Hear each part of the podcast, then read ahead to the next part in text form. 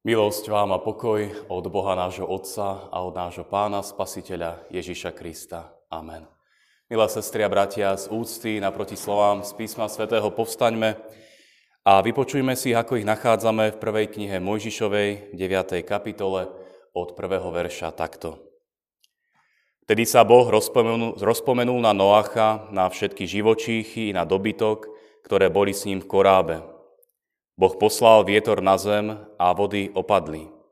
Zavreli sa žriedla prahlbiny, aj okná nebies a dážď z neba ustal.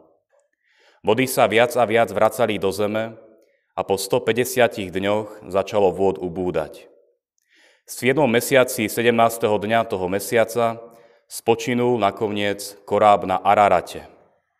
Vôd stále ubúdalo až do 10. mesiaca a prvý deň 10. mesiaca ukázali sa končiare vrchov. Potom po 40 dňoch Noach otvoril okno korábu a vypustil krkavca. Ten vyletel a poletoval sem i tam, kým na zemi nevyschli vody. Potom vypustil holubicu, aby videl, či na vody na povrchu zeme sa umenšili. Keď však holubica nenašla miesto, kde by je noha spočinula, vrátila sa k nemu do korábu. Vystrel ruku chytil ju a vtiahol k sebe. Potom čakal ďalších sedem dní a znova vypustil holubicu z korábu. K večeru sa holubica vrátila k nemu a hľa, v zobáku mala čerstvý olivový list. Z toho Noach poznal, že sa vody na zemi umenšili. Potom čakal napokon ďalších sedem dní a vypustil holubicu, ale tá sa už nevrátila k nemu. Amen. Toľko je slov z písma svätého. Milé sestry a milí bratia, určite sa vám v živote stalo, že ste sa ocitli na miestach, na ktoré ste nikdy neplánovali prísť. Alebo ste zažili situácie, o ktorých ste si mysleli, že sa vám nikdy nemôžu stať. Áno, život prináša situácie, ktoré nie sú jednoduché, sú nečakané, nie sme na, nich, na ne vôbec pripravení, No na druhej strane to môžu byť aj príležitosti, v ktorých sa môžeme osvedčiť ako veriaci ľudia a zároveň prijímať Božiu pomoc. Ocitnúť sa na mieste, na ktoré sme nikdy neplánovali prísť, o tom by vedel rozprávať aj biblický Noach. On sám po niekoľkých mesiacoch na vlnách veľkých vôd, po čase potopy, tom medzičase sa ocitá na najvyššom vrchu tedajšieho starovekého sveta. Je to teda ten prvý biblický vrch, ktorý si dnes všimneme. Zaznel nám aj v tom biblickom texte. Ak by ste potrebovali pomôcku, že ktorý vrch to je, tak taká krížovkárska, že biblický vrch na 6 je Ararat.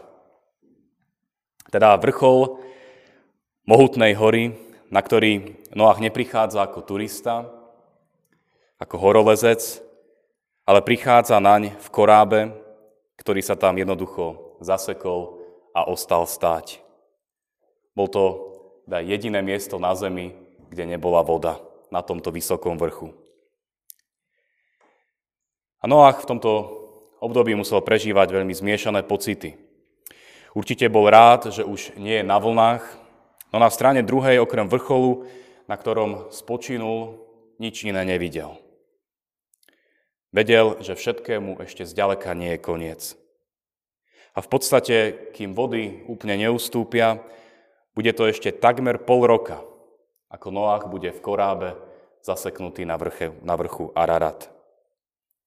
Vrch Ararat teda pre Noacha prináša určitú nádej, nejaké to odľahčenie, no na strane druhej vie, že dvere na korábe ešte nemôže otvoriť, pretože vody sú všade navôkol a nebolo by to pre jeho rodinu, aj pre celú tú posádku na korábe bezpečné. Milí priatelia, milé sestry a bratia, vidíme aj na tomto príbehu, hoci na nás pôsobí neuveriteľne, že skutočne sú miesta a situácie v živote, na ktoré sme prísť nechceli, no životné okolnosti nás na ne privedú a my rozmýšľame, čo ďalej. Vrchom Ararat môže byť aj pre teba, milá sestra, milý brat, etapa v živote, ktorá nie je jednoduchá. Vrch Ararat môže pre nás predstavovať tiež veľké bremeno zodpovednosti, ktoré máme či už v práci alebo za rodinu. Sice si na chvíľu možno oddychneme, zastavíme sa, no podobne ako Noach, vieme, že tie povinnosti, starosti, problémy nekončia. Vrch Ararat môže byť tiež pre nás miestom, na ktorom sme ako ten veľký koráb zaseknutí a nevieme, ako z neho ďalej. A my sa teda dnes spoločne môžeme pozrieť, čo teda s tým našim Araratom v živote. Keď sa ocitneme na ňom, hoci sme to vôbec neplánovali. Ako prvé, čo si môžeme všimnúť na Noachovi a na celej tej situácii je to, že napriek tomu, že Noach mal toho všetkého dosť, zostáva trpezlivým a koráb neotvára. Z celého toho hluku a uzavretia ktoré tam prežíval na tom veľkom korábe. Možno mnoho ľudí by už malo sto chuti vyráziť tie hrady na dverách korábu a vypadnúť vonku. No Noach vie, že ešte nie je ten správny čas. Nepodlieha panike a vo svojej viere dôveruje, že ten istý Boh, ktorý pripravil pre neho a jeho rodinu tú zvláštnu cestu záchrany, má riešenie a pomoc aj pre túto chvíľu tak Noach neuteká pred zodpovednosťou, ale vie, čo je jeho poslaním. Vydržať vo viere a vydržať trpezlivý, až kým nepríde ten správny čas. A toto je aj pre nás povzbudením. Neochabovať vo viere, neutekať od zodpovednosti a služby, do ktorej nás Pán Boh postavil. Aj keď to samozrejme nie je jednoduché, aj keď možno strácame sily, Môžeme dúfať, že vo všetkom má Pán Boh pre nás pripravenú pomoc v pravý čas. Aj dole v tých údoliach života, ale aj tam vysoko na Ararate. Po 40 dňoch pobytu na Ararate Noach pristupuje k ďalšiemu kroku. Po tej trpezlivej viere a čakaní otvára okno a postupne vypúšťa krkavca a následne holubice. Podľa tohto tradičného námornického úkonu chce zistiť, či už zem pod vrchmi vyschýna a či je teda vhodný čas k tomu, aby mohli vystúpiť z korábu. A bol to v rámci niekoľkých týždňov, kedy Noach vysiela holubice jednotlivo a čaká. Najprv nič, holubica sa vracia na prázdno. Potom sa však holubica vracia s olivovým lístkom a napokon sa nevracia vôbec, pretože si našla bezpečné miesto pre svoje hniezdo. A Noach vie, čo toto znamená. Že teda je už čas, kedy môže vystúpiť z korábu. Ale čo to znamená pre nás? Aké je v tom posolstvo? Máme si snáď všetci zadovážiť poštové holuby? To asi nie. Avšak táto situácia je pre nás pozbudením vrúcným modlitbám. Tak ako Noach vysielal holubice k nebesiam a čakal na odpoveď, tak aj my sme pozvaní opätovne k tomu, aby sme vysielali naše modlitby k Pánu Bohu a môžeme si byť istí, že to má zmysel. Aj na tomto Noachovom príbehu vidíme, že odpoveď nemusí prísť hneď rýchlo, ako si to my predstavujeme. Aj Noach vysielal svoje prozby a čakal. A napokon sa dočkal. Možno aj my, keď sme na tom Ararate, keď nevieme, čo nás v živote čaká, keď sme v situáciách, kedy nevieme, ako ďalej, sme pozvaní vysielať prosby k modlitbám a prosiť o múdrosť, aby nám Pán Boh ukázal, ako ďalej. Aby nám dal poznať, kedy je ten správny čas ísť ďalej a kedy je správny čas naopak zostať trpezlivým. Preto ako kresťania máme túto vzácnu možnosť volať k nášmu nebeskému Otcovi v každej situácii, a môžeme dúfať, že aj tie naše, tie tvoje modlitby nikdy nevídu na prázdno. Milé sestry a milí bratia, napokon na koniec tohto príbehu, ktorý sme dnes čítali, teda my sme nečítali ten úplný záver, ale tam pri výhľade z vysokého, mohutného Araratu po ustúpení všetkých vôd sa nad zemou utvorila krásna dúha ako symbol Božej priazne pre človeka pre Boží svet. Noach vystupuje s rodinou z korábu, smeruje dole z vrcholu a teší sa, že pred ním je nový začiatok. Nesmierne náročný rok je za ním a on s prísľubom Božej pomoci ide ďalej. Začína opäť zveľaďovať zem, vysádza vinicu a snáď sa dočká aj zaslúženého dôchodku. Ale každopádne vrch Ararat je pre neho novým začiatkom, novou príležitosťou žiť tak, ako nás k tomu Pán Boh stvoril. Ak by sme ten príbeh čítali ďalej, tak sa dozvedáme, že v Noachovej rodine nebude všetko ideálne. Budú čeliť rôznym problémom, aj zlyhajú.